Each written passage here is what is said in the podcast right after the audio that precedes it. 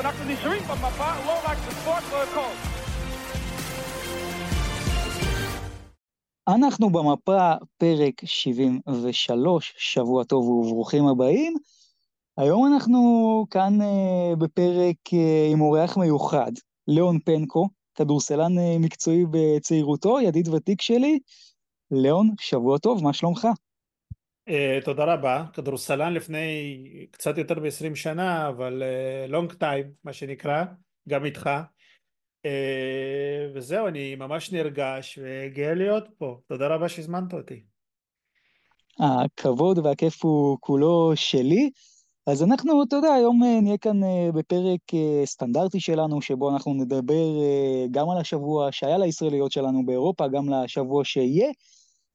כמובן, כל זה אחרי שנציג לכם כמה סקרים מהקבוצה, כותרות שלי ושלך על השבוע, ואני באמת רוצה דווקא להתחיל בעניין של הסקרים, ומה שהלך אצלנו בקבוצת הוואטסאפ, שזה אגב הזמן להגיד, אני לא מאמין שיש יותר מדי מאזינים שלא יודעים, אבל יש לנו קבוצת וואטסאפ, שאתם מקבלים בה פעמיים, שלוש ביום, סקרים, כתבות, כל מיני דברים נחמדים, והשבוע היו שם לא מעט סקרים, כמו למשל סקר מי שחקן יותר טוב, האם חסיאל ריברו או קייל אלכסנדר, שם 25% מכם בחרו בריברו, 75% מכם הלכו על אלכסנדר, עוד שאלה ששאלתי אתכם זה האם ה-NBA מעניין אתכם, זה גם דיון ככה שגם היה בכל מיני פורומים השבוע ברשת, אז 40% מכם ענו שכן, 45% מכם ענו שקצת, 15% מכם ענו שלא, אבל בסך הכל 85% מכם מתעניינים ב-NBA, בכל זאת משחקים שם השחקנים הכי טובים בעולם, איך לא? אז זה מה שקורה אצלנו בקבוצת הוואטסאפ, כמובן, אם אתם עדיין לא שם, מוזמנים להצטרף, הלינק הוא בתיאור הפרק.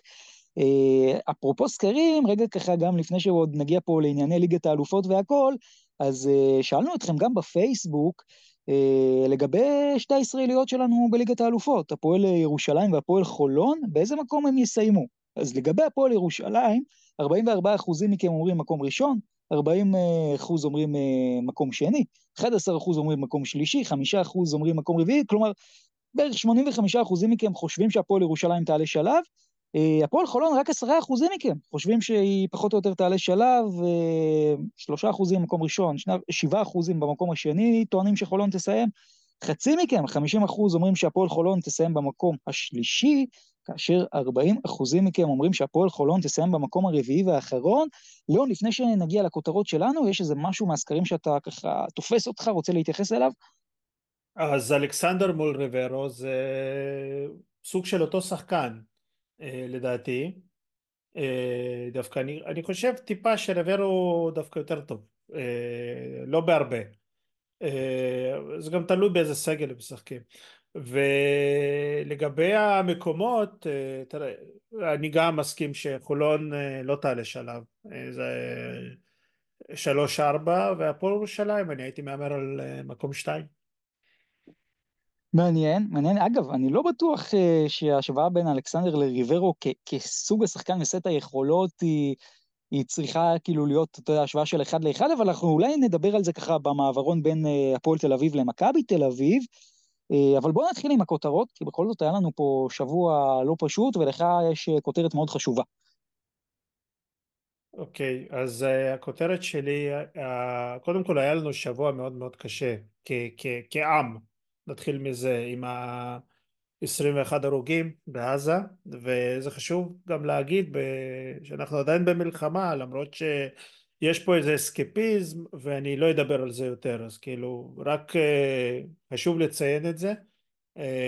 מה שנקרא, אנחנו מאחלים לכל כוחותינו לחזור בשלום, וגם לחטופינו לחזור הביתה, את כולם.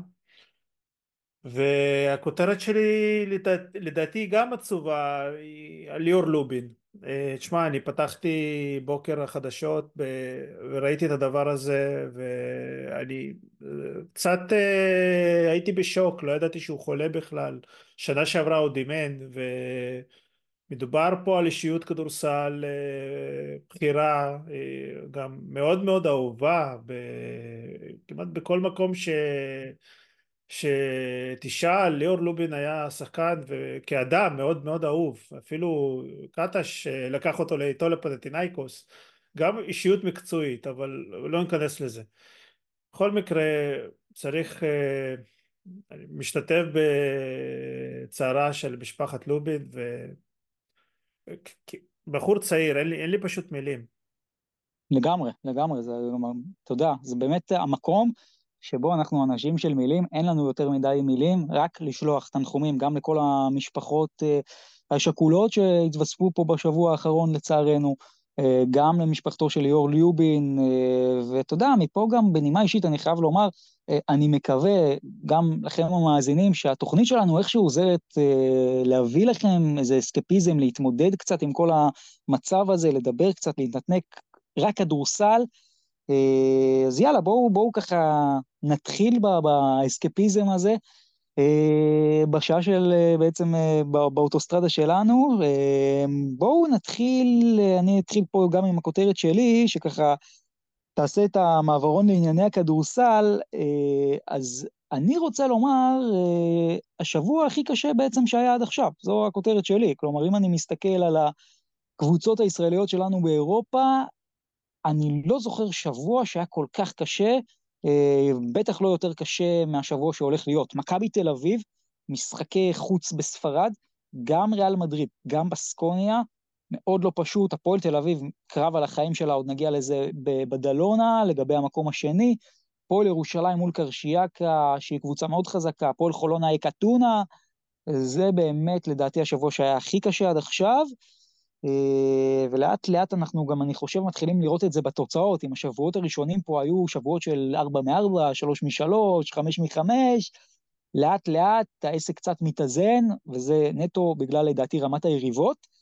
זו הכותרת שלי. אה, ליאון, מפה בוא נתחיל לדבר קצת על הפועל ירושלים, שאתה יודע, אה, סוף סוף משחקת, זה שינוי מרענן פה, אחרי חמישה שבועות שהקבוצה הזאת לא שיחקה, חודש וחצי שלא היה לה על מה לשחק. והיא מגיעה ככה, אתה יודע, לפרברי מערב אתונה, אה, פריסטרי, משחק, אה, אתה יודע, שלדעתי אפשר לחלק אותו לשלושה מקטעים. כלומר, 17 דקות ראשונות, שהפועל ירושלים פשוט לא מופיעה, לא בהתקפה, לא בהגנה, ופריסטרי מנצחת אותם 43-27, שהיא גם קולעת בהם 1.37 נקודות לפוזיישן, זה נתון שהפועל ירושלים של השנה וחצי האחרונה לא מכירה. אחרי זה היו לנו פה 15 דקות, בעיקר ברבע, גם השלישי, גם קצת uh, באחרון, uh, שהפועל ירושלים רצה בהם 34-11, ושמונה דקות האחרונות של הרבע האחרון, וגם הערכה, אפשר לומר שזה היה שקול. Uh, אז בסך הכל, אתה יודע, משחק שבאמת היו בו כמה קבוצות שונות ששיחקו, שלכולם קראו הפועל ירושלים. שלשה של ספידי סמית בסוף עושה את ההבדל, אבל מעניין אותי במקרו איך אתה רואה את המשחק הזה. כי לפני שאני אסכם את המשחק הזה, אני רוצה לשאול אותך שאלה קלה, אם, אה, אם זה בסדר. מה דעתך על המודל הזה של, אה, של ה-BCL, שבו קבוצה שמסיימת במקום הראשון צריכה להתייבש חודש וחצי ולא לשחק? לא, אז אני גם, אתה יודע, זו גם הייתה הכותרת שלי עוד מהפרק הקודם, אני חושב, אם אתה שואל אותי, אה, שזה על הפנים. כלומר, זה לא אמור להיות. אה, אני מרבה לדבר על זה פה, כמו שאתה יודע, וזה ככה, אתה מרים לי להנחתה, אה, בעייתי מאוד. כלומר, אני חושב שאנחנו צריכים להתקדם, כי אתה יודע, אם אני מסתכל על ה-BCL כמפעל, או לחזור לימים שהוא היה, אה, אתה יודע, לפני ככה 2021, נגיד ב-2017 עד 2020, או להמציא פה איזו שיטה אחרת, השיטה הזאת לדעתי היא לא טובה, אבל uh, תודה שנתת לי עוד הזדמנות לספר כמה השיטה פה היא לא משהו, אבל בוא, בוא רגע נחזור לפריסטרי כן. והפועל ירושלים. מה, מה הלך שם? אז uh, אני לפחות מחלק את המשחק הזה לשתי חלקים, שזה הרבע הראשון ואחריו. Uh, רבע ראשון ואפילו חצי מהרבע השני, הקבוצה הייתה בשוק, זה נראה שקנסוריס אה, המאמן החדש של הפועל ירושלים לא היה בשליטה של המתרחש על המגרש לפחות לא בנושא ההגנתי. הייתה סוג של טיילת מתחת לסל ודווקא הגבוהים של פרשטרי שבו הם זה, זה דווקא המקום היותר חלש של הקבוצה הזאת היה הם היו ההיילייט וזה היה נראה מאוד מאוד אה, לא נעים הגיעו גם לפיגור של דו, דו ספרתי ודווקא מהמקום הזה, מהמקום של הגבוהים, אני חושב שהיה איזשהו פסק זמן שבו אה, אתה, אתה לפחות, אה, אם שמת לב, נכנסנו ל... נכנסו, הפועל ירושלים נכנסו, ל, אני אומר נכנסנו כי, אני, כי בכל זאת אני אוהד, אבל אה, הם נכנסו לסוג של אה, הרכב אה, יחסית די מוזר שבו גם צ'צ'שווילי וגם הנקינס על הפרקט ושני רכזים וקורנליוס שלחץ על רגנן על, אז כאילו זה לדעתי ההרכב שהחזיר ואם אתה ראית את התוצאה של הרבע השלישי שזה היה 28 אני חושב אה, אחרי תיקו של 2020 ברבע השני אה, זה למעשה החזיר את הפועל ירושלים למשחק וברבע הרביעי זה כבר היה מאוד מאוד מאוד שקול וכמובן אה, גם נכנסנו להארכה אחד הדברים שאני אגב, לפחות... גם העצבים דיברו, ואגב, אתה מדבר פה על, ה, על הקטע עם ההרכב, בוא, בוא רגע, אתה יודע, נשים את זה ככה בדיוק למה שקרה. יש לך את אה, בעצם קריס ג'ונסון, שארבע דקות לסוף הרבע השלישי יורד מהפרקט, פריסטרי מובילה 51-46, מי שנכנס זה גבי צ'צ'שווילי, שמשחק לצד זאק הנקינס, ואז בשש וחצי דקות, כולל, אתה יודע, אנחנו מתחילים גם את הרבע הרביעי, הפועל ירושלים רצה 15-3, הופכת את המשחק ומובילה בעצם בשבע הפרש, אחרי שהיא הייתה בפיגור חמש, האם אתה מסמן את, את אה, בעצם זאק הנקינס וגבי צ'צ'שווילי אולי כאיזה משהו שג'יקיץ' כמובן לא עשה אותו, ופה אתה אומר קנצוריס אולי עלה על משהו. מה אתה אומר? Uh, אני לא יודע אם קנצוריס עלה על משהו באופן כללי, אבל אני חושב שמול קבוצה שיש לה שני גבוהים, כמו פרישטרי, וזה זה, זה מה שיש לה בסגל, שני גבוהים, אוקיי?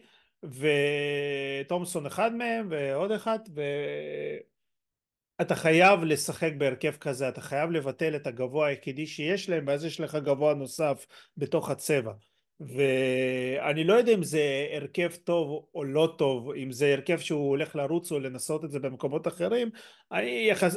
בוא, בוא נגיד שכן, אבל מה שכן זה הפעם הראשונה שאתה ראית טביעת עין של מאמן בהפועל ירושלים, אתה שמת לב לאיזשהו שינוי אוקיי? כי אם לפני קנצוריס עם העוזרי מאמן, עם אוליארצ'יק, הם היו מפסידים את המשחק הזה, אוקיי?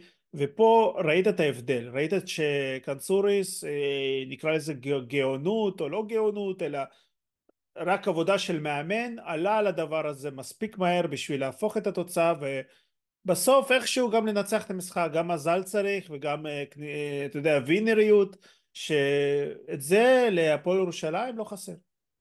זה לא חסר להפועל ירושלים, וגם לא חסר, אתה יודע, לספידי סמית, כי ספידי סמית במובן מסוים זה סיפור המשחק הזה מבחינתה אולי של הפועל ירושלים. כלומר, אנחנו זוכרים, הפועל ירושלים הייתה צריכה לנצח את המשחק הזה ב-40 דקות, איכשהו עושה שם איזו עבירה בסוף, אה, שאולי עוד מעט גם נדבר פה קצת על השיפוט, אבל אה, באמת גם סדרה לא טובה שלו, של קבלת החלטות בסוף, אה, התקפות שהוא מכדרר ומקפיץ ולא כל כך מוצא את עצמו. צעדים. צעדים, והוא היה קרוב מאוד מלהפסיד להפועל ירושלים את המשחק הזה. אה, ובסוף הערכה, ומגיע, אתה יודע, מגיע הרגע, וזריקה מכריעה, ושלושה שנכנסת, ופתאום גם אתה מסתכל על הסטטיסטיקה, אז 22 נקודות, שישה אסיסטים, ואיך אתה אוכל את המשחק הזה של ספידי סמית? אני באמת לא יודע איך לאכול את המשחק הזה. אה, תראה, ספידי זה ספידי, אוקיי? אה, הוא ניצח להפועל ירושלים לא מעט משחקים, אוקיי? אם זה בגביע, אם אתה זוכר, עם הפועל חיפה, אני... ת, תזכיר לי. אה, בשנה שעברה. היה לך כן. רבע מול אייק אתונה. נכון. ספידי סמית מגיע לבאני טיים. תראה, בתור רכז הוא האחד היחידי שיש להפועל ירושלים לתת. זה מה יש, זה ספידי סמית. הוא יעשה את הטעויות, הוא יעשה את המשחק הלא נעים הזה של המון המון המון כדרורים. אני אישית באופ... באופן אישי כמישהו שמסתכל על כדורסל אני לא אוהב הקפצות אני אוהב משחק זורם שכדור כאילו מגיע מידיים לידיים ואני לא אוהב את ההקפצות האלה 22-23 שניות ואז יש איזושהי זריקה בוא נגיד ככה אה, במקרה הזה מזל שיש את, את ספידי סמית להפועל ירושלים ומזל כאילו לספידי סמית את הפועל ירושלים וגם להפך מזל שלהפועל ירושלים יש את ספידי סמית. אז uh, גם מחרף ובסוף מציל אתה יודע בסוף אתה יוצא עם ניצחון. זה ה-W זה מה שקובע.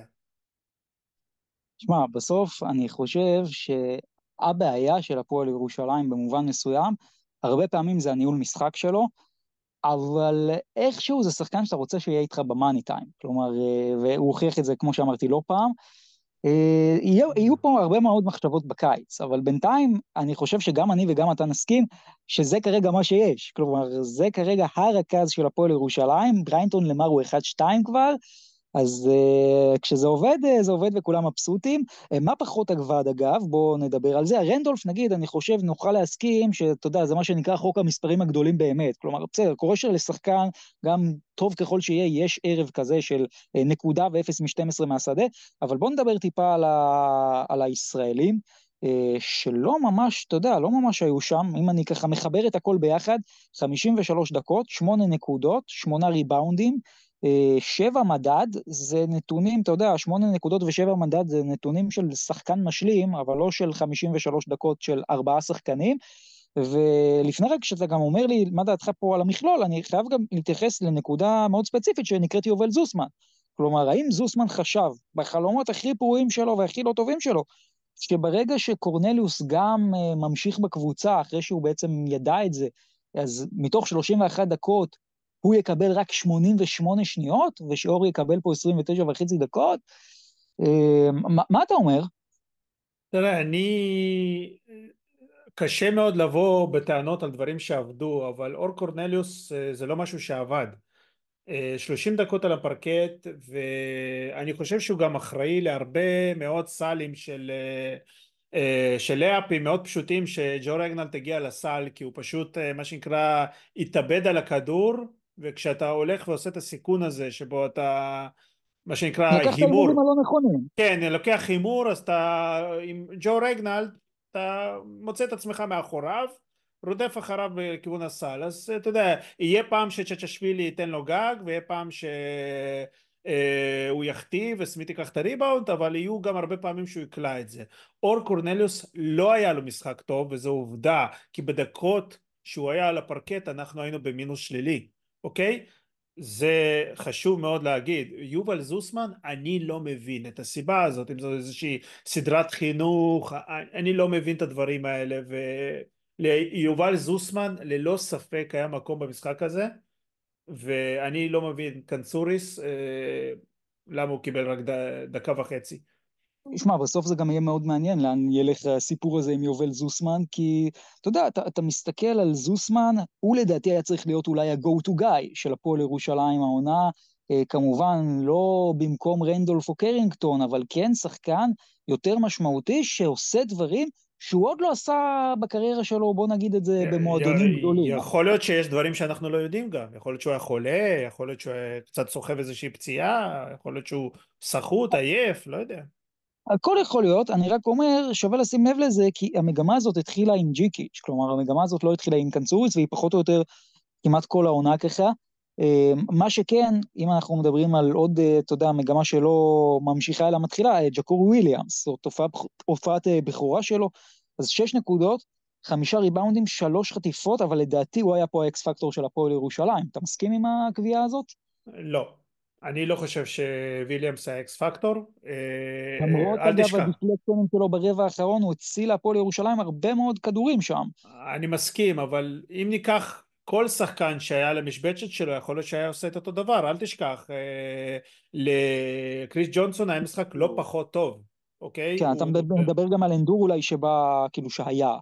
כן אני גם, אני גם חושב שתשמע בוא, בוא נגיד את זה אה, ג'קורי וויליאמס הוא שחקן חילוש יחסית לאנדור, אוקיי? אם אנחנו מביאים שר... אני אבל שהבאת מה שיש, לא עכשיו, אתה יודע, הפועל ירושלים לא הלכה לסיטואציה שיש לה פה פריבילגיות יותר מדי, נכון, גם זה צריך לבדוק. אה, נכון, נכון, צריך להגיע שחקן שמוכן להגיע לארץ בצו הזה, עם מאמן, אתה יודע, אה, תשמע, עוד פעם, קשה מאוד לשפוט את ג'קורי וויליאמס על משחק אחד, אה, עם קבוצה כמו פריסטרי שיש לה, אתה יודע, זר, זר וחצי בצבע, אה, שחקן וחצי בצבע, אני מאוד קשה לשפוט את זה. בואו נראה את אה, ג'קורי מול אה, קרשיאקה, אנחנו נדע, כן, נבין. מול קרשיאקה וויטו בראון זה יהיה מעניין. כן. אגב, אם אתה, אם אתה קצת מדבר על פריסטרי, אני גם חייב להגיד שלדעתי, זה, אתה יודע, זה כמובן משחק שהפועל ירושלים ניצחה, כל הקרדיט מגיע לה, אבל גם פריסטרי עשתה הרבה מאוד דברים כדי קצת להפסיד במשחק הזה. קח למשל את ניהול המשחק של וסיליס ספנוליס, שהיה שחקן ענק, ב, אתה יודע, בקריירה שלו ובשיא שלו, אבל אה, גם כשחקן, היה טיפה overrated בשלהי הקריירה, האם הוא גם כזה כמאמן? אני לא יודע, אבל הוא עשה שם כמה טעויות לדעתי פטאליות, כמו למשל, בהתחלה, שהפועל ירושלים הגיעה לא מוכנה, וזה היה ברור. זה היה ברור שהפועל ירושלים היא לא באמת בכושר עכשיו של אה, שני משחקים בשבוע ושל אירופה, ופריסטרי כן הייתה שם, וכשהיא פתחה את הפער עם uh, תומפסון ועם רגלנד, uh, ספנוליס הוציא כל אחד מהם ברגעים קריטיים, כנראה משיקולי דקות, אבל יכול מאוד להיות שהיה שווה לו קצת אולי כן יותר ללחוץ על הגז, ואתה יודע, אם זה לא צומח שם לאזור הדו-ספרתי נמוך, אלא לכיוון ה-20 הפרש, יכול להיות שזה כבר היה משהו ששובר קצת את ירושלים, אבל גם העניין עם ג'יילן הנס, שזה, אתה יודע, אולי איזה תרגיל יפה, כי ג'יילן הנס היה פה פצוע חודש uh, וחצי, ואנחנו כאילו בפרק הקודם אפילו התכוננו לג'רמיין לאב, אבל מה שספנוליס בחר עוד לפני המשחק זה משיקולי הזרים של אה, פריסטרי, אה, שאתה יודע, למפעל הזה אתה יכול לרשום רק שבעה זרים, אז הוא בחר לרשום את ג'יילן הנדס במקום את ג'רמיין לאב. צריך להזכיר משהו, הרצף הטוב של פריסטרי במשחקים האחרונים היה עם רגלנד וג'רמיין לאב. כל השבע משמונה הזה, זה ששניהם היו ביחד. בלי ג'יילן הנדס, ואני חושב שהבנו גם למה. כאילו, במשחק הזה הנדס היה בדקות מסוימות טוב, בדקות מסוימות פחות, אבל הוא לא הצליח לתפקד טוב ביחד עם רגלנד, ספנוליס גם לא שילב אותם הרבה ביחד מהסיבות המובנות, ואתה יודע, בסוף לדעתי היו פה גם טעויות אה, לא קטנות של היוונים, אה, שאגב, הם גם מאוד מתלוננים על השיפוט, אני יכול להגיד לך שבחוגי פריסטרי מצביעים גם על העניין של העבירות שנשרקו להם יותר, גם על העניין שהם הלכו כמעט פי שתיים יותר לקו. אה, אם כי, אתה יודע, השיפוט פה היה לא טוב לדעתי לשני הצדדים, גם הפועל ירושלים פה סבלה מהשיפוט, אה, בין אם, אתה יודע, מכדורים שהיו צריכים להיות שלה ולא היו, בין אם מעבירות ברורות שלא נשרקו גם לטובתה. איך אתה אוכל, אגב, את העניין של השיפוט במשחק הזה?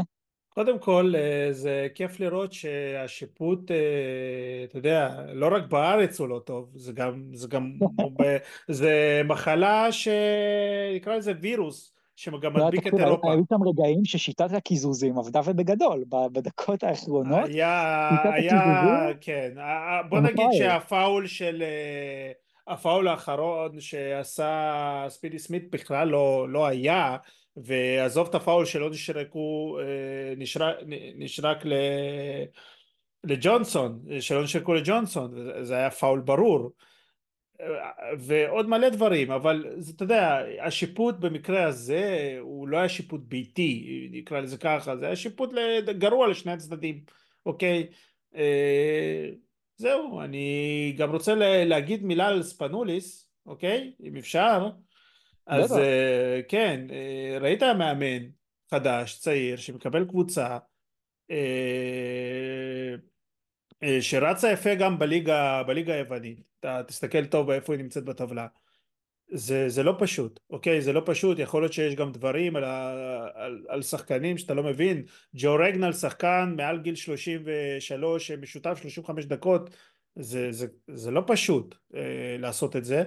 ואני גם ראיתי גם עיבוד עשתונות שלו קצת, אם, אם, שמת לב, הוא קצת איבד שם את זה, אה, רמת העצבים. אה, אני לא יודע אם זה היה על השופטים או על השחקנים שלו, אבל אה, זה מעניין. מאוד יכול לא- להיות שגם וגם, עם איך שפריסטרי כן. שיחקו במחצית השנייה, כן, לא ספנוליס, אף פעם לא ראיתי אותו כזה. אף פעם לא ראיתי את כן. ספנוליס מתנהג בצורה כזאת, מביא איזשהו רגש בכלל. אז כן, זה, זה היה מעניין לראות, ותשמע, ככה, ככה צומחים מאמנים. בסוף כל, דבר, כל מאמן בכיר שיש לך באירופה צומח מקבוצות כמו פריסטרי. לגמרי, לגמרי. אני חושב, אגב, שנינו נסכים, הפוטנציאל קיים ביג טיים, אין פה, אין פה ספק לדעתי. כנ"ל, כנ"ל גם למאמן של הפועל ירושלים, אפשר להגיד. אתה רוצה להגיד עליו כמה מילים על קנצוריס? איך אתה מתרשם עד עכשיו? תראה, אני, קשה לי מאוד להתרשם. אם אתה מסתכל על הרבעים שבהם הוא היה על ה... על הפר... כאילו, בהם הוא היה על הקו, כאילו כשהפועל ירושלים שיחקה, אז התוצאות כרגע לא טובות מספיק. יש יותר רבעים שנראינו גרוע מאשר הרבעים ש... שהפועל ירושלים נראתה טוב.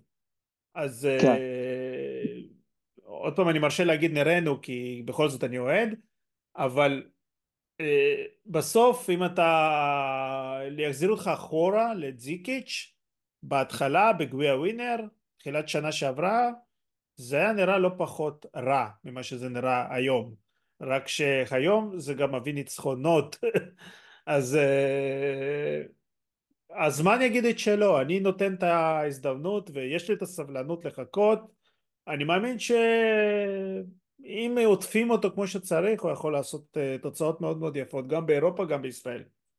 תשמע, בינתיים לא הפסיד, בינתיים עוד לא הפסיד, נכון. אבל אני, אני מסכים איתך שעל הדרך יש פה שאלה, וזה גם, אתה יודע, אני שאלתי את חברי הקבוצה אצלנו בוואטסאפ, uh, מה, מה המצב של הפועל ירושלים כרגע, או יותר נכון, מה הכיוון שלה? האם אנחנו מדברים פה על דוקטור הפועל, שבגדול זו קבוצה שמשחקת טוב ומתעלית לך במאני טיים והיא נמצאת במגמה חיובית, או שאולי אנחנו מדברים על מיסטר ירושלים, שבגדול הקבוצה לא משחקת טוב, לא מצליחה להגיע, אתה יודע, לרמה שאנחנו מצפים, איכשהו אה, המיסטר ירושלים הזאת מגרדת ניצחונות, אז 75 אחוזים, שזה הרוב, אומרים פה שזו דוקטור הפועל, כלומר שהמצב של הפועל ירושלים טוב, 25 אחוזים אומרים שהמצב אה, והכיוון לא טוב. במה אתה בוחר, או בין דוקטור הפועל למיסטר ירושלים? כרגע זה, כרגע זה מיסטר ירושלים, כאילו, אבל אה, זה נראה טוב יחסית, כאילו, אני במשחק האחרון מול פריסטרי ראיתי שזה הולך לכיוון של דוקטור. אוקיי, אז אולי, אולי המיסטר מתחלף לדוקטור, כד, כדי שהוא גם ימשיך להתחלף אה, לדוקטור מבחינתך. פה ירושלים אה, יוצאת ביום רביעי, משחק מול קרשיאקה, בעצם תשע שעון ישראל ביום רביעי. בואו נתחיל לדבר קצת על קרשיאקה ומה שהיא עשתה במשחק הראשון אה, שלה, אה, כי היא הובילה די בבטחה על טנריף, אתה יודע, תשע, שמונה, אפילו ברכה ל-11 פעמיים, סוף רבע שלישי, תחילת רבע האחרון. משחק שהיה בכיס שלה, שהיא צריכה לנצח אותו. אה, אגב, משחק מאוד כיפי לצפייה, רמת ביצוע מאוד מאוד גבוהה, אבל בסוף, ופה זה אולי הסיפור, על הרוטציה הקצרה שלה, מפילה אותה מהרגליים בסוף, וטנריף לוקחת משחק שהוא בכלל לא היה שלה, אה, משחק גם שוורטס עושה בו דאבל דאבל מפחיד של 17 נקודות ו-15 אסיסטים, קייל גיא, שעוד נדבר עליו בפרק הבא, 25 נקודות מחצית שנייה ובהערכה, אבל הסיפור פה הוא קרשיאקה, והסיפור פה הוא גם זה שקרשיאקה פשוט אה, שוב מאבדת משחק שדי היה שלה, כשאתה מסתכל על הפועל ירושלים מול קרשיאקה במצ'אפ, בוא קח אותי לנקודות איפה אתה חושב להפועל ירושלים יש יתרונות ואיפה יש לה חסרונות. אה, קשה לי להצביע על אה, יתרונות מסוימים להפועל ירושלים או שקשה לי להצביע על יתרונות מסוימים לקרשיאקה. אוקיי, אם ניקח סתם למשל שחקן כמו ורנון ונשווה אותו להנקין, זה תלוי מאוד מאוד מאוד ב... אה, כמה ורנון ירגיש, או כל הקבוצה של קרשיאקה תרגיש עם הגב על הקיר ומה שנקרא תתאבד על המגרש, או לחילופין כמה הנקינס ייכנס לזון ויזכיר לנו את ההנקינס של שנה שעברה שזה דאבל דאבל 20 נקודות עשרה ריבאונדים, אוקיי? אה, ולפעמים אתה יודע צריך קצת אה, להיות רעים מה שנקרא ו... יש לנו את השחקנים האלה, יש לנו את הג'ונסון ויש לנו את, ה... את ספידי ואתה יודע, הנקינס אני רוצה שהוא יהיה קצת יותר רע, נקרא לזה ככה. ואני חושב שדווקא בצבע יש לנו יתרון יחסית, אוקיי? מאשר, אה, מאשר קרשיאקה, אם אנחנו כבר מדברים על יתרונות. זה מעניין, כי קרשיאקה, אתה יודע, ורנון קארי, הוא מוביל את המפעל הזה במדד עם באמת נתון מפלצתי של 23.6 מדד, הוא בכלל, אתה יודע, 18.6 אה, נקודות, 67 אחוז לשתיים, אבל אני כן יכול להתחבר למה שאמרת, אני חושב שזאק הנקינס, אה, אני מבחינתי מאוד מאמין בו, אני אומר את זה פה כמעט כל פרק, זאק הנקינס לדעתי הוא הבעיה האחרונה של הפועל ירושלים, הוא לדעתי ברגע האמת יגיע. העניין הוא לדעתי גם קצת אולי יותר אה, בגארדים, כלומר, אתה מסתכל על הפועל ירושלים, אז יש לך, את, נכון, את ספידי ובריינטון ו, וקדין קרינגטון, אבל תשמע, בצד השני, אריק מקולום, אה, דארן היליארד, אה, ג'יילון בראון, אה, סיפאהי, uh, שאגב, אני קורא לו הבר תימור הטורקי, זה דברים שאתה יודע, הם, uh, אני לא בטוח להפועל ירושלים יש פה יתרון. אם אתה שואל אותי, המפתחות המרכזיים פה, אחד, זה להוציא לאריק מקולום את הכדור מהיד, כי אריק מקולום, העונה, ובכלל, אתה יודע, לאורך כל הקריירה, בטח ברמות האלה הוא שחקן שהוא שובר שוויון. אה, סיפאי, שישה אסיסטים ב-25 דקות בממוצע יש לו, זה גם משהו שצריך לשים לב אליו. כל עוד תנתב את המשחק לכיוון ולציר של ג'יילון בראון, דארן היליארד, שהם יקבלו את ההחלטות, לדעתי המצב יהיה פה הרבה הרבה יותר טוב. מה שכן, וזו עוד נקודה מאוד חשובה, הישראלים של הפועל ירושלים חייבים להגיע. כלומר, אם אתה מנטרל את הספסלים, מאוד יכול להיות שלקרשיאקה יש יתרון בחמישייה. אם אתה מכניס את הספסלים, להפועל ירושלים אמור להיות יתרון, ולכן הישראלים פה הם קריטיים. קרשיאקה מול תנריף שיחקה עם שישה וחצי שחקנים ברוטציה, זה פחות או יותר מה שהיא עשתה, ולכן היא גם uh, קורסת uh, בסיום. אבל הישראלים הם מאוד חשובים. תן לי עוד ככה נקודות אחרונות שלך על העניין הזה ועל המצ'אפ. כן, המצ'אפ של הרכזים הוא מצ'אפ מאוד מאוד חשוב ומאוד מאוד מעניין, אה, גם ב... במה, במה שנקרא בקו האחורי. ואריק מקולום זה לא רק להוציא לו את הכדור מהיד, אני לא חושב שגם, כאילו, לא, לא להתאבד על הכדור הזה, כדי לא למצוא את אריק מקולום מול הסל בצד וחצי, כמו שקרה עם ג'ו רגנלט. ואני לא אוהב את המשחקי חפירה האלה שיש מצד אחד את אריק מקולום שקולע 19 נקודות מצד השני את ספידי סמית שקולע 19 נקודות. אנחנו ככה נפסיד ככה ככה הפועל ירושלים למעשה הפסידו את המשחק אוקיי? והמטרה זה לסגור את השחקנים שאליהם הולכים האסיסטים אוקיי? לסגור את השחקנים האלה ואין מה לעשות דאבל אפים ומשחק חילופים נכון וזהו, זה המפתחות. טוב, זה יהיה משחק מאוד מעניין.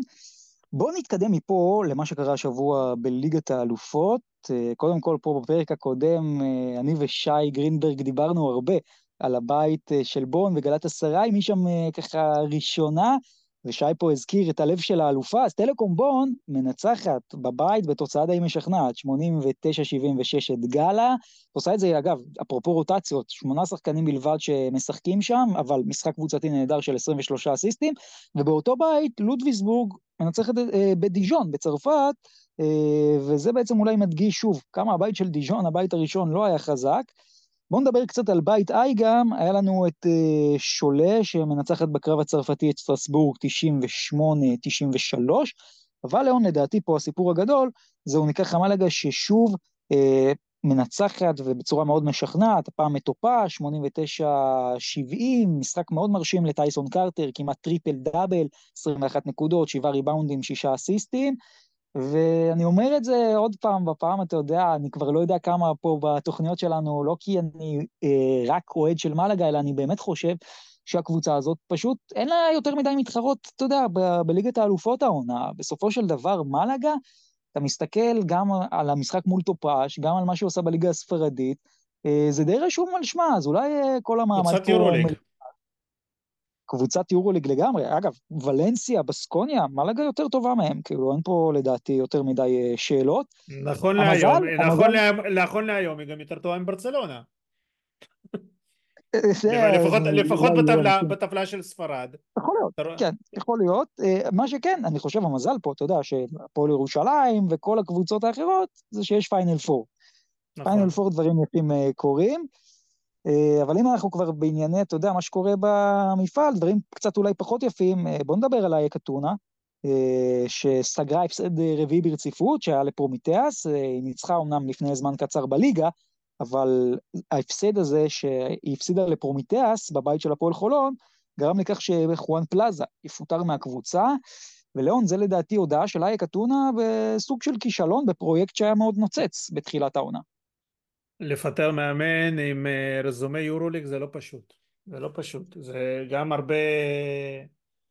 תראה, רוב ההחלטות של אייקה אה, כנראה נובעות גם מהלחץ של הקהל, אתה יודע. בסוף, אם יש... אה, ואני רוצה להחזיר אותנו דקה לישראליות, אוקיי? ודווקא לחולון, שיש לה הזדמנות פה, כאילו, לנצח קבוצה שהיא די מפורקת, אוקיי? אחרי פיטורים של מאמן, כנראה שהעוזר, עד שימנו מישהו חדש, עד שתיכנס לשיטה, אז יש פה הזדמנות, והפועל חולון צריכה לקחת את זה. מעניין, אז עוד מעט נגיע למשחק של הפועל חולון מול אייק אתונה, אבל אני רוצה, אתה יודע, ללכת איזה צעד אחורה, רגע להתייחס להפסד שלה מול uh, מורסיה, כי בסוף, uh, אתה יודע, אני פה פרק קודם אמרתי שלדעתי, כשאני מסתכל על המצ'אפ בין הקבוצות חולון-מורסיה, להפועל חולון אין מה למכור, ושזה עלול להסתיים גם לא נעים. זה משחק הלך לכיוון הזה עד אמצע הרבע השלישי, או אתה יודע, חולון כבר הייתה בפיגור 24, Uh, בסוף אני חושב יצא עם הנחה, גם בואו נזכור שמורסיה שיחקה בלי בירגנדר ואקנסון שנפצע באמצע, אני חושב שזה קצת היה אבוד מראש.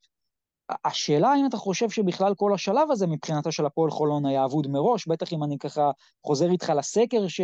שעשינו בפייסבוק, 90 אחוזים חושבים שחולון לא הולכת לעלות שלב. איך אתה מסתכל? כי אני חושב שחולון בלי המינואה מאוד מאוד קשה לה. תראה, אה, הפועל חולון, אנחנו רואים תוצאה של, 70, של 78 וזה, 78-61, אה, זו תוצאה משקרת, כי זה היה צריך, לפי איך שהם שיחקו זה היה צריך להיגמר בערך 30 או 40 הפרש, כאילו מורסיה הורידו את הקצב, אוקיי? בוא, בוא נקרא לילד בשמו. הפועל חולון נכון להיום קבוצה לא מאומנת, יש לה בעיה מאוד מאוד גדולה בגזרת המאמן אה, ונכון ששחקנים התחלפו בגלל המצב אה, חוסרים ומצפים מהישראלים להיכנס לתפקיד אה, ואני מדבר שיש להם כמה ישראלים בכירים בכל זאת שון דאוסון וניב משגב ויותם חנוכי שמדבר על נתנאל ארצי יש פה ישראלים שיכולים לתרום את התפוקה שלהם הבעיה היא שזה היה נראה לפחות במשחק מול, אה, מול מורסיה שחוסר חוסר אחריות לחלוטין. זריקות ועוד זריקות ועוד זריקות. כשאתה מסתכל על הצד השני למשל שחקן שלא נכנס לזון אה, ב... סתם לוקח את הדוגמה את הפועל ירושלים אה, ב... את, את, את רנדולף הוא נכנס למשחק לא דרך ההגנה, דר, לא דרך ההתקפה, דרך ההגנה, דרך הריבאונטים, דרך האסיסטים, לקח עשרה ריבאונטים, עשר ארבעה אסיסטים, אבל כאן אתה רואה זריקות ועוד זריקות ועוד זריקות של שון דאוסון שסיים באחוזים של uh, קוטג' ויותם חנוכי ששמר בצורה נוראית, uh, שכמעט כל עבירה שהוא עשה הסתיימה גם בסל, וזה היה, נראה לא טוב. בשביל שחולון תצליח לצלוח איזושהי משוכה, להגיע לאיזושהי הישגים, המאמן צריך לבוא עם שיטה, ואם השיטה הזאת לא עובדת, צריך להחליף את השיטה הזאת תוך כדי המשחק, אוקיי? וזה, ככה נמדד מאמן טוב למאמן שהוא, יקרא לזה בינוני ומטה, אוקיי? לא משחקים עם אותה שיטה. לפעמים צריך גם להוציא את השחקני מפתח האלה להתרעננות. לגמרי, ואני חושב בקטע של עמית שרף, אבל שצריך לזכור פה כמה דברים, כלומר, הוא ממש לא במצב אידיאלי, גם במצב, אתה יודע, המלחמתי והלא אידיאלי שאנחנו נמצאים בו, זה גם uh, משהו שחשוב לזכור אותו. יש פה אבל שחקנים עם ניסיון, אל תשכח, גם בורנס, גם סמית, גם uh, סי.ג'י האריס, אוקיי? זה שחקנים ששיחקו כבר במעמדים האלה, יודעים לשחק, אוקיי? אני לא מדבר על שון דורסון, ששחקן ששיחק כבר גם מחוץ לישראל, צריך, צריכים פה שחקנים בכירים לקחת אחריות כדי להראות גם, אתה יודע, לצעירים כמו יותם חנוכי, מה זה אחריות. אוקיי, okay, בואו נתקדם אז שוב אולי ככה לקראת מה שמחכה להפועל חולון, מול אייק אתונה, יום שלישי, שבע שעון ישראל, בסבריה ארנה, בז'ום בטלי בהונגריה, אז דיברנו על ההזדמנות שיש להפועל חולון לתפוס את אייק אתונה לא מוכנה, תן לי ככה מבחינתך את השניים, שלושה דגשים מרכזיים, שהפועל חולון, אולי שהיא לא פייבוריטית, אבל כן תצליח לנצח במשחק הזה. אז כמו שאמרתי, משחק עם אחריות. אה, שחקנים שיש להם גוף, שון דאוסון, יותם חנוכי, נתנאל ארצי, שחקנים חזקים, צריכים להיכנס לריבאונד, לעזור בריבאונד התקפה. מדובר, אגב, קבוצת... אה, ה-AK, אחת הקבוצות הטובות בריבאונד התקפה אם אני לא טועה השנייה בטבעה במפעל, יש לה 68 אחוז הצלחה בדבר הזה, שזה המון. אז זה אחד המפתחות, אז, אז הנה, כמו שאני אומר, זה אחד המפתחות של האיקאה אתונה בכדורים חוזרים, ב-second chances מה שנקרא, ואם הפועל חולון יצליחו לעשות, לגרום למפתח הזה לא, לא, לא, לא, לא להיות, אלא פשוט לא, שזה לא יקרה, ושחקנים כמו שון דורסון ונתנאל ארצי ויותם חנוכי ייכנסו לריבאונד, יסגרו ומה שנקרא יתאבדו קצת על המשחק הזה יש להם סיכוי לקחת את זה. אל תשכח גם היא סוג של מפור... קבוצה כרגע היא קבוצה מפורקת אוקיי? אה, לא, לא, לא הייתי מזלזל אתה יודע בקבוצה לא, אני לא אומר מזלזל אבל עדיין היא קבוצה מפורקת ברמה, ברמת הניהול. לא טוב. ברמת הניהול ברמת הניהול כל קבוצה יכולה להפסיד מול כל קבוצה אבל כשקבוצה אתה יודע מפטרת מאמן נמצאת בקשיים מסוימים אז זה הזמן לגנוב ניצחון אוקיי? אז זה, זה על חולון עכשיו זה על חולון. אגב, אני גם אוסיף את עניין השלשות, דיברנו פה בתחילת העונה על כמה הפועל חולון כאילו קבוצת שלשות טובה, אה, ומקום ראשון שהייתה במפעל כשעוד אמינואה שיחק שם, אבל הפועל חולון במשחק האחרון מול מורסיה למשל עשתה רק 4 מ-19 מחוץ לקשת, אה, היא צריכה להגיע. היא צריכה להגיע בקטע הזה, זה גם עניין של סי.ג'י אריס, דיברת על שון, היא צריכה להיות שם. אם הפועל חולון, כמו שאמרת, תסגור לריבאונד, אני גם אוסיף, תקלע את השלשות שלה, לדעתי יש על מה לדבר. Uh, טוב, אני חושב שזה זמן טוב uh, להתקדם להפועל תל אביב. שאתה יודע, אתה יודע, לפני שאני מתחיל עם פרומיטי ומה שקרה ומה שהולך להיות, איך אתה רואה את הפועל תל אביב העונה? אה, יש את הפועל תל אביב לפני הפציעות ויש את הפועל תל אביב אחרי הפציעות, אתה יודע. זה, זה ממש ככה.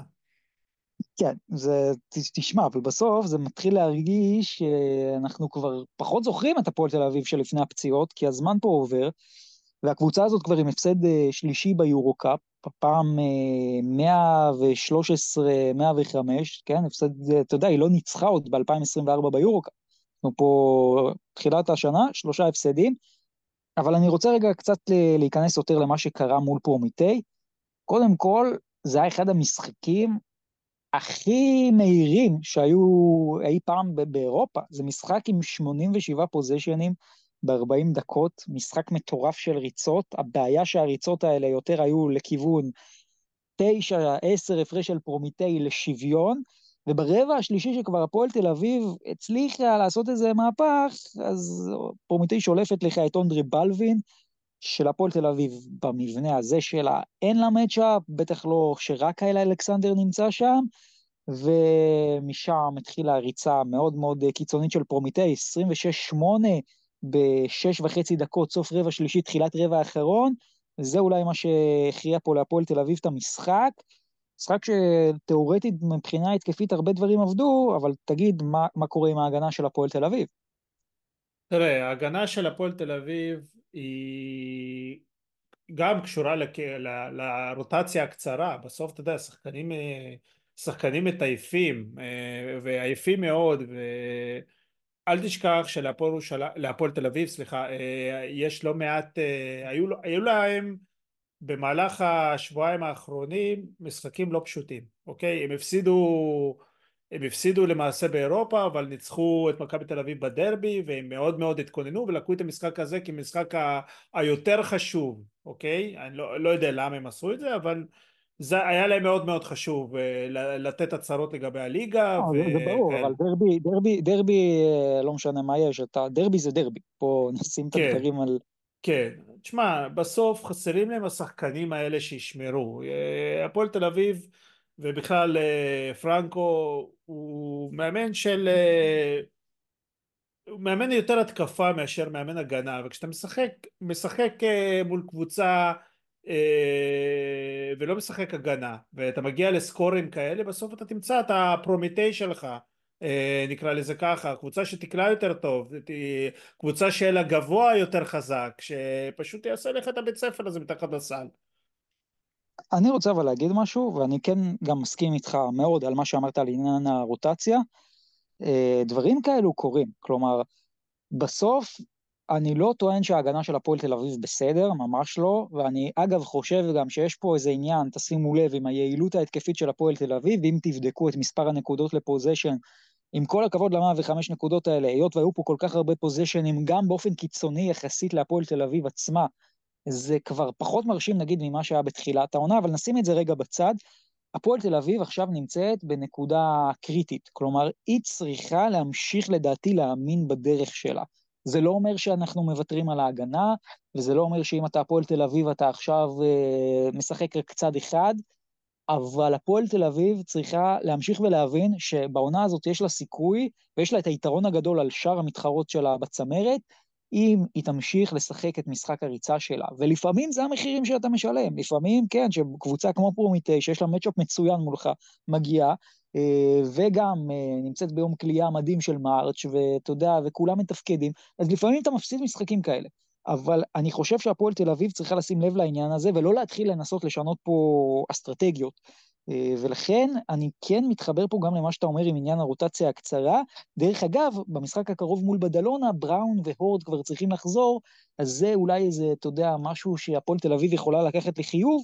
אז uh, אני רוצה להגיד משהו, אגב. Uh, אחת כן. הסיבות שפרנקו כל כך מצליח בהפועל תל אביב, uh, זה גם כי יש לו עוד מאמן על המגרש, וזה כמובן, אני מדבר על ג'קובן בראון. ותשים לב שהירידה החדה הזאת התחילה דווקא כשג'קובן בראון נפצע, זה אחד השחקנים הכי משמעותיים שיש להפועל תל אביב להציע על הפרקט, לא ברמת הנקודות, אלא ברמת הניסיון וברמת המקצועיות שהוא, שהוא מביא למשחק, אוקיי? חד אז, משמעית. כן. דרך אגב, גם בהגנה, גם בהגנה, אתה שחקן בעמדה שלוש, אתה לא יכול לקחת אותו גב לסל. אי אפשר לקחת אותו, אה, הוא שחקן מאוד חזק, למרות, אתה יודע, הפציעות שלו, הוא בוא נגיד בחור לא צעיר, אבל הניסיון פה מדבר, יש פה ניסיון ברגעים, במשברים, זה שחקן שהוא פיגורה בחדר ההלבשה, ויש בהפועל תל אביב גם לא מעט שחקנים צעירים, גם זרים, אוקיי? ופרנקו צריך אחד כזה על המגרש, כשאין אחד כזה, ונקרא לזה שהם עוד קבוצה, אוקיי? חד משמעית, זה, זה השובר שוויון בסוף, ג'קובן הוא השובר שוויון, הוא זה שמנהל את המשחק. Uh, מצד שני, אני, אני כן פחות אוהב, אתה יודע, להגיד ש, שהכל זה רק הפציעות, uh, ו, ופה זה גם מוביל אולי לשאלה, אתה חושב שהפועל תל אביב נמצאת uh, במשבר? אני נגיד סקר שאנחנו עשינו בקבוצה, uh, 33% מהחברים אומרים שכן, 67% מהחברים עדיין אומרים שלא, גם אחרי ההפסד לפרומיטי, הפועל תל אביב לדעתם לא במשבר. אז עם מה אתה הולך פה? אני חושב שתראה, יש לה מצבת פצועים לא קטנה, אה, והסיבה לפציעות האלה היא כמובן הרצף משחקים הגדול.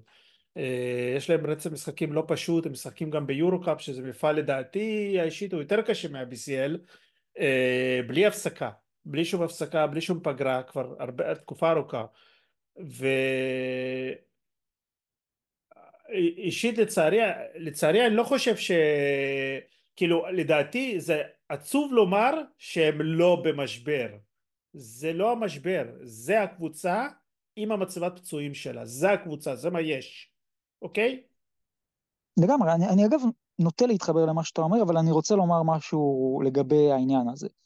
אה, אני חושב שזה מתחיל להיות על הגבול. כלומר, אם הפועל תל אביב תפסיד לבדלונה, יהיה פה משבר. כלומר, הפסד לבדלונה, גם כשאנחנו מסתכלים על המצב בטבלה, זה משהו שעלול להוביל את העונה של הפועל תל אביב למקום לא טוב. ולכן אני חושב שלראשונה העונה, הפועל תל אביב מגיעה באמת למשחק, אני לא אגיד go win or go home, כי זה לא, אבל במובן מסוים זה אולי המשחק מאני טיים, נקרא לו הראשון שלה, באירופה.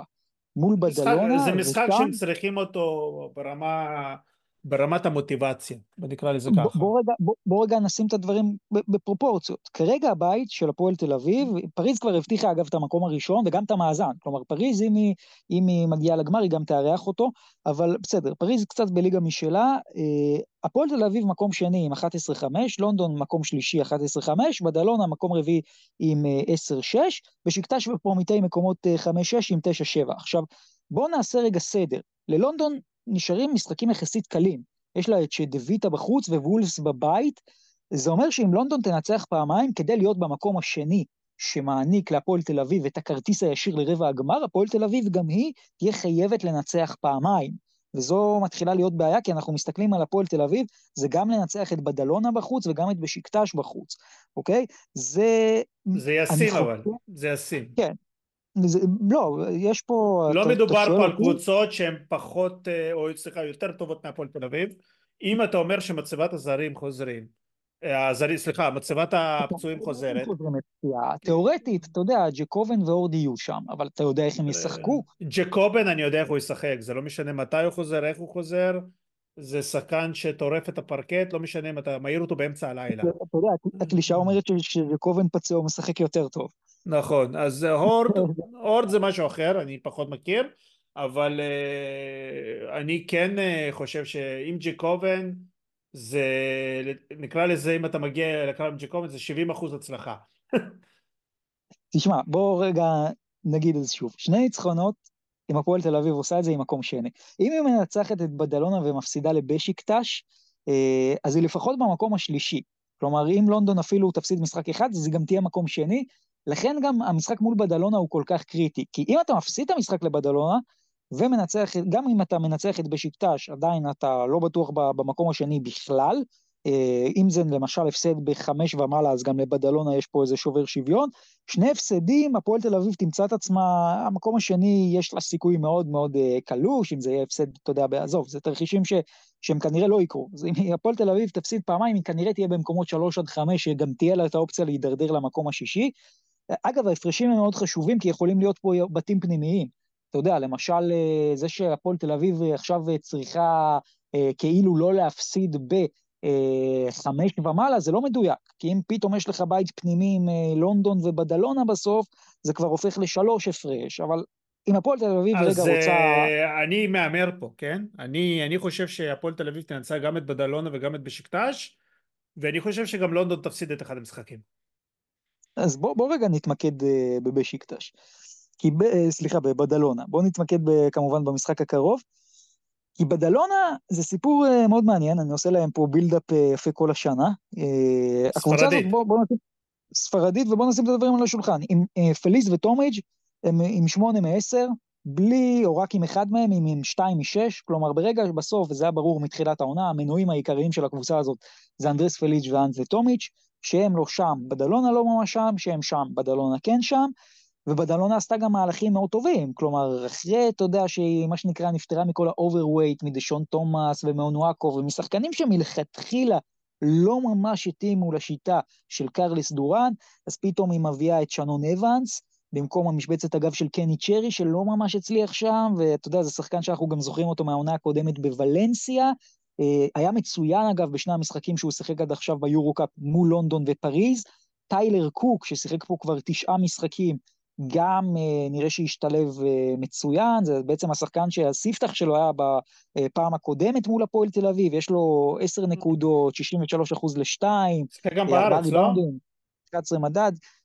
אני לא חושב שטיילר שיחק בארץ, דקואן שיחק בארץ, אבל בסוף זה שחקן מצוין, ואתה יודע, ראינו את פורמיטי די עושה צרות להפועל תל אביב עם בלדווין ועם אנשים גדולים, אז טיילר קוק, אנטה טומיץ', מה, הפועל תל אביב לדעתך צריכה לעשות גם אולי מבחינת הגבוהים? איך, איך אתה מנהל את זה?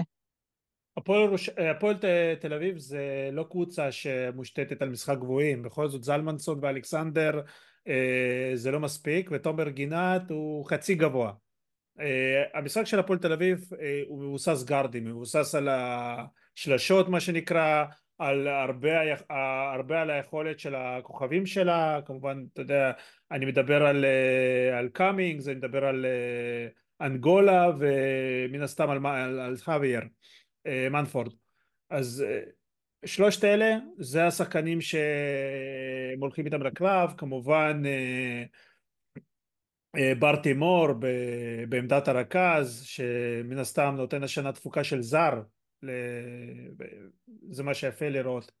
אז הפועל תל אביב היא קבוצה מאוד מאוד מאוד כישרונית ואם מספיק ש-70% מהכישרון הזה יגיע לידי ביטוי יש לך פה ניצחון על בדלונה אז אני גם מסכים איתך, אבל אני גם אוסיף שלדעתי הפועל תל אביב, דיברנו, אם אתה זוכר, בפרפרזה של הפועל ירושלים, ובעצם, ומקולום, גם פה אנדרס פליז, זה המפתח. גם, אתה יודע, בסדר, אי אפשר, אתה, אתה לא יכול עכשיו אה, להפוך את עצמך לדיפנסטים, אבל הפועל תל אביב חייבת שהוא לא ינהל לבדלונה את המשחק.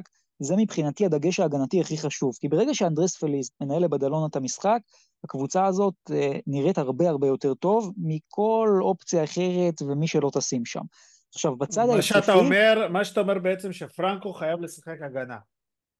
לא, כי עוד פעם, מה זה לשחק הגנה? אני אומר, תוציא לו את הכדור מהיד, מה זה כן אומר אגב? זה אומר שאולי כן יש מקום לכמה דקות לגיל בני להתמקד, אה, אתה יודע, בהגנה, אבל אני גם הייתי מנסה להציב עליו את אנגולה, זה מה שאני אומר. בעיקר ברוב הזמן, תציב עליו, אה, כי אנגולה, אתה יודע, הוא לא בדיוק פורוורד, הוא לא בדיוק גארד, אז תציב עליו את האיש הגדול שלך שכאילו משחק בשלוש. אנגולה לא היה טוב אגב הגנתית במשחק האחרון, אבל זה מה שאני הייתי עושה. היה מישהו טוב הגנתית במשחק האחרון? בסדר, לא, לא היה טוב, אבל אנגולה ספציפית בדרך כלל הוא כן אה, יחסית מופיע בהגנה. אני הייתי שם אותו מול פליז, אם אתה שואל אותי. התקפית אבל לא הייתי משנה, כלומר, שוב, הפועל תל אביב, אני חושב שזה די אובייסט, זו קבוצה, אתה יודע, במובן מסוים, נורא קלה לניתוח, היא צריכה לרוץ, צריכה לשחק מהר, צריכה לשחק את הכדורסל שלה. בדלונה בכדורסל הספרדי שלה שהיא מציגה, אה, הרבה פעמים קשה לה דווקא לפתח את המומנטומים, והרבה פעמים אה, יהיה לה קשה, אתה יודע, עכשיו לעמוד פה בקצב מאוד מהיר.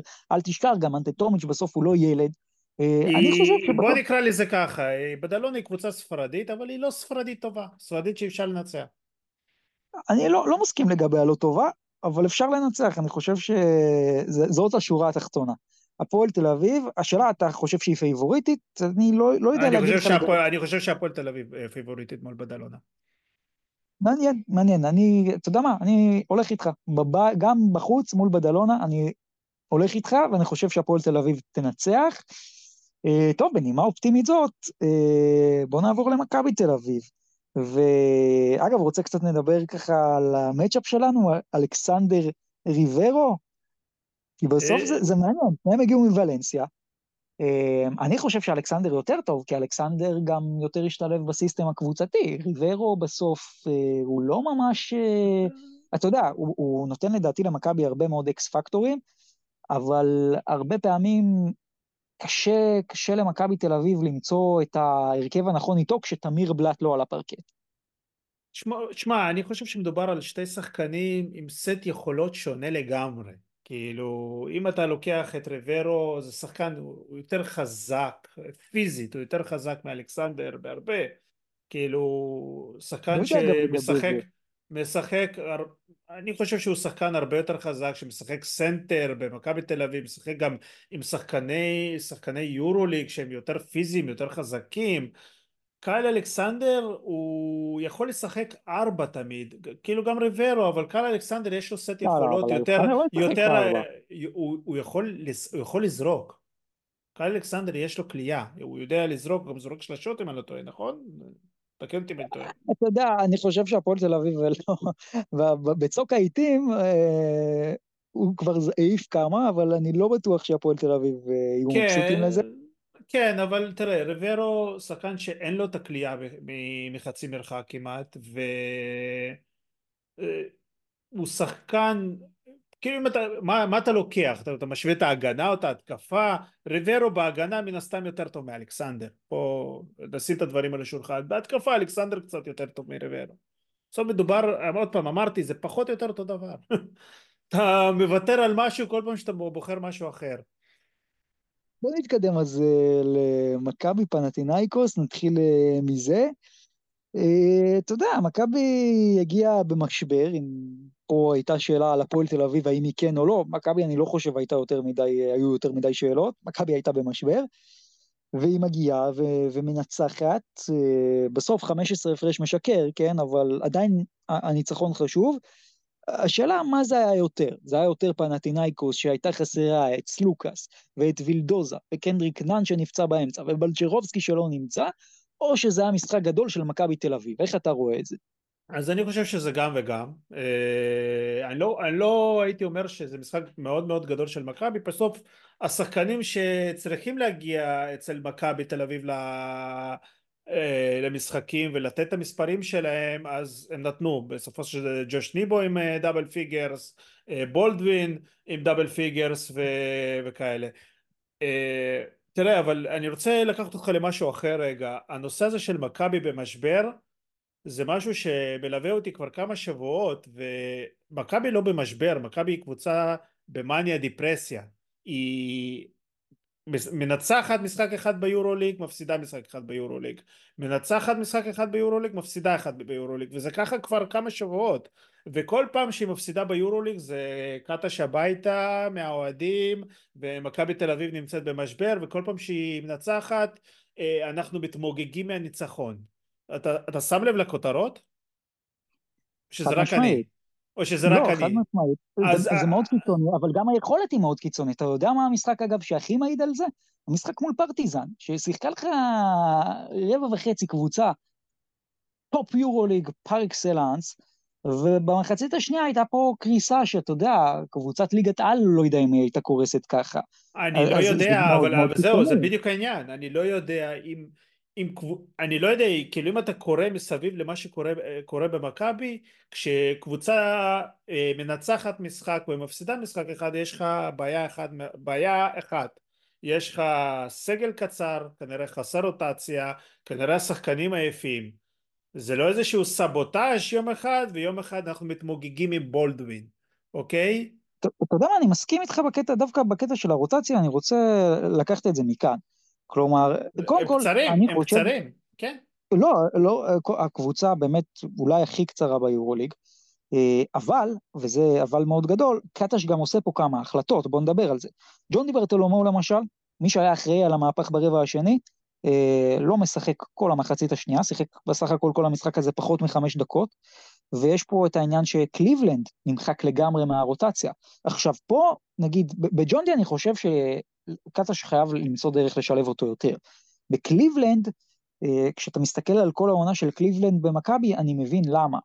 אבל פה אני רוצה לשאול אותך את השאלה, אה, האם לדעתך מכבי תל אביב עכשיו צריכה לתפוס את עצמה, כי החלון ביורו ליגות אותו נסגר, ולעשות את המהלך שהיא נפרדת מקליבלנד, ומביאה שחקן אחר שקטש יכול לסמוך עליו, כדי שהיא לא תגיע על ארבע למשחקים, אתה יודע, של סוף, ה... סוף העונה. אה, אני לא יודע כמה שחקנים היא תצליח להחתים אה, שהם יותר טובים מקליבלנד דבר ראשון שמכירים את המערכת וייכנסו אה, וגם בתפקיד של קליבלנד שאתה יודע זה, זה לא פשוט. צריך אותו תפקיד כאילו אני באמת שואל כי בסוף קטש לא סומך על קליבלנד שוב אני אומר לדעתי בצדק אבל מכבי כרגע משחקת פחות שחקן בלי, בלי קליבלנד הוא, הוא לא ממש מחובר לקבוצה דרך אגב אתה יכול לשאול את זה גם קצת על ג'יימס ווב אבל אתה יודע, בסוף, אם מכבי תל אביב, אתה שואל אותי, תביא שחקן במקום קליבלנד, אני חושב שזה יכול לשנות את העונה. עכשיו, אני אגב חושב שמלכתחילה, מכבי עשתה טעות שם בעמדה הזאת. אני לא התלהבתי מההחתמה הזאת מלכתחילה, כי מכבי תל אביב לא צריכה אה, את השחקנים בסגנון הזה. כלומר, הבעיה של מכבי, לדעתי בכלל בכל השנה וחצי האחרונות אה, של קטש, זה שהיא מנסה לפעמים להיות מה שהיא לא. והיא לא קבוצת הגנה, והיא לא קבוצה שצריכה לחשוב קודם כל דיפנס, ובגלל שזה הרבה פעמים הקולות שאתה שומע גם מאוהדים, ואני בטוח שהקולות האלה משפיעים ומחלחלים, מכבי תל אביב הרבה פעמים עושה לך את ההחתמות האלה שאתה לא מבין למה. קח למשל, אתה יודע, ניתן דוגמה ממש שונה לחלוטין, קייל גיא, בסדר? דיברנו עליו קודם, זה שחקן שאם היה מתחיל במכבי תל אביב את העונה, ולצד לורנזו ובולדווין, לדעתי מכבי תל אביב הייתה היום במקום אחר לגמרי, בטח מבחינת הדרך. עכשיו בסדר, לא, לא הכל אפשרי, זה, אתה יודע, זה משהו, דוגמה מאוד ספציפית, וקייל גיא התחיל את העונה בפנטינאיקוס, ומכבי לא הייתה יכולה להתחרות מול פנטינאיקוס. אבל ברגע שהתחילו שם בעיות, למה אז לא לעשות את המהלך? כלומר, אני חושב שמכבי... לא... אבל סליחה שאני קוטע אותך. הבעיה, כן. הבעיה של מכבי תל אביב זה לא רק בתפקידים של אה, קליבלנד וווב, הבעיה של מכבי תל אביב זה גם ב... בסנטר, אתה יודע, ריברו לא בטוח שהוא, שהוא סנטר טופ יורוליג, שלא יודע, שיכול לשחק אה, ב... אה, ולהתמודד מול סנטרים ברמה מאוד מאוד גבוהה, כנ"ל גם ג'וש ניבו, שהוא לא רחוק ממנו ברמה. אבל להחלטה, להחלטה שהיא מחליטה, שהיא לא מביאה סנטר אחד ברמת טופ-טופ יורוליג, אלא היא מתמודדת עם שניים כדי שייתנו יותר דקות. אתה אגב, אגב, יכול לשאול את השאלה הזאת על העניין של רומן סורקין, כי רומן סורקין מול פאו שיחק 11 דקות, 0 נקודות, 0 זריקות, 0 אסיסטים, מינוס 3 מדד, פה ציפו מ upgrade גם מרומן סורקין. עכשיו, אם אתה מסתכל על העונה של רומן, העונה של רומן היא בסדר, הוא עושה פחות או יותר את השמונה נקודות, 60 אחוז לשתיים, 36 אחוז לשלוש, אה, שמונה מדד ב-18 דקות, הנתונים היבשים הם יחסית בסדר, אני יכול להגיד לך גם בלי קשר לנתונים היבשים, לדעתי רומן בסדר גמור, אבל המשחקים האחרונים הוא לא שם, ו- וזה מורגש, כי כשרומן לא שם, וכשמכבי עם ניבו וריברו, ואתה יודע, אין פה עכשיו איזה טווארס, זה משפיע. אני מסכים איתך, מסכים איתך לגבי העניין הזה. יש פה, יש פה בעיה מבחינת בניית הסגל אצל מכבי תל אביב. אה, אני מסכים שצריך לעשות פה איזשהו שינוי, אני לא יודע אם כבר יותר, אה, מאוחר מדי או לא מאוחר מדי, אבל אה, מן הסתם אם אתה מביא זר ולא משביח ישראלי, ולמכבי יש איזשהו ישראלי כזה, שהם יכולים בקלות להעיף את קליבלנד, לשים את uh, מאייר במקומו, להתחיל לתת לו דקות, לגדל שחקן. הולך עם מאייר, שוב, אגב, אני מאוד מאמין במאייר. תראה, אני לא מדבר, אני לא מדבר עכשיו לתת לו את המפתחות למשחק ולהכניס אותו למשך חצי שעה. לתת לו את העשר דקות משחק כמו שנותנים לרומן סורקין, אני חושב שמאייר שווה את זה. במקום להביא זר, יש לך פה שחקן עם פוטנציאל, אתה צריך להתחיל לגדל שחקנים זה בדיוק הבעיה של מכבי תל אביב, היא נכשלת בגידול שחקנים. פעם היית רואה את השחקנים, שחקני הנוער של, של מכבי בסגנון בורשטיין או קאטה שמגיעים מהנוער לבוגרים, מתחילים לתת תפוקה. פה תסתכל על השחקנים שמשחקים היום במכבי תל אביב, הישראלים, אף אחד הוא לא בוגר מחלקת הנוער של מכבי תל אביב, לא תמיר בלאט, אוקיי? לא ג'יי, ג'י כהן הוא מתאזרח, אה, ג'ון דיברתולומאו מתאזרח, רומן סורקין הגיע מאשדוד אם אני לא טועה. אה, אתה צריך לך טל בורשטיין, יותם הלפרין, אני, אני מבין מה שאתה אומר. כן, איפה, מבין... איפה, איפה, אז זהו, יש לך את מאייר, יש לך שחקני נוער שהם מאוד מאוד טובים, כבר הוכיחו את עצמם גם בליגה, תן להם לשחק, הם שחקנים שיכולים לשחק. אם אתה מתלבט בין אנטוניוס קליבלנד יש לך את אותו שחקן על אותה משבצת שים אותו תלביש אותו את קליבלנד אתה יכול לחסוך כסף תביא סנטר אני לא יודע. שמע נתת פה נקודה מאוד מעניינת אגב לגבי מאייר העונה. אה, מעניין זאת נקודה למחשבה. אתה יודע בסוף מכבי תל אביב אם אנחנו ככה קצת מסתכלים קדימה עם מאייר או בלי מאייר מחכה לה אולי השבוע הכי קשה שהיה לה עד עכשיו. נתון לוויכוח אבל אתה יודע, ריאל מדריד בחוץ. היה לך כבר ברצלונה וריאל מדריד, אחד אחרי השני, אתה יודע. כן, אבל בסוף, תשמע, גם אתה מסתכל על ריאל מדריד היום, אתה מסתכל על בסקוניה, שפתאום גם, דיברנו קצת קודם, תחושות דחיפות, צריכה את זה, זה, זה בכיף לוקח אולי את המקום הראשון. מה שכן, ריאל בלי יואי וטוורס לכאורה, ופה בדגש על הלכאורה אנחנו עוד לא יודעים, אה, אבל כנראה שזה מה שיהיה.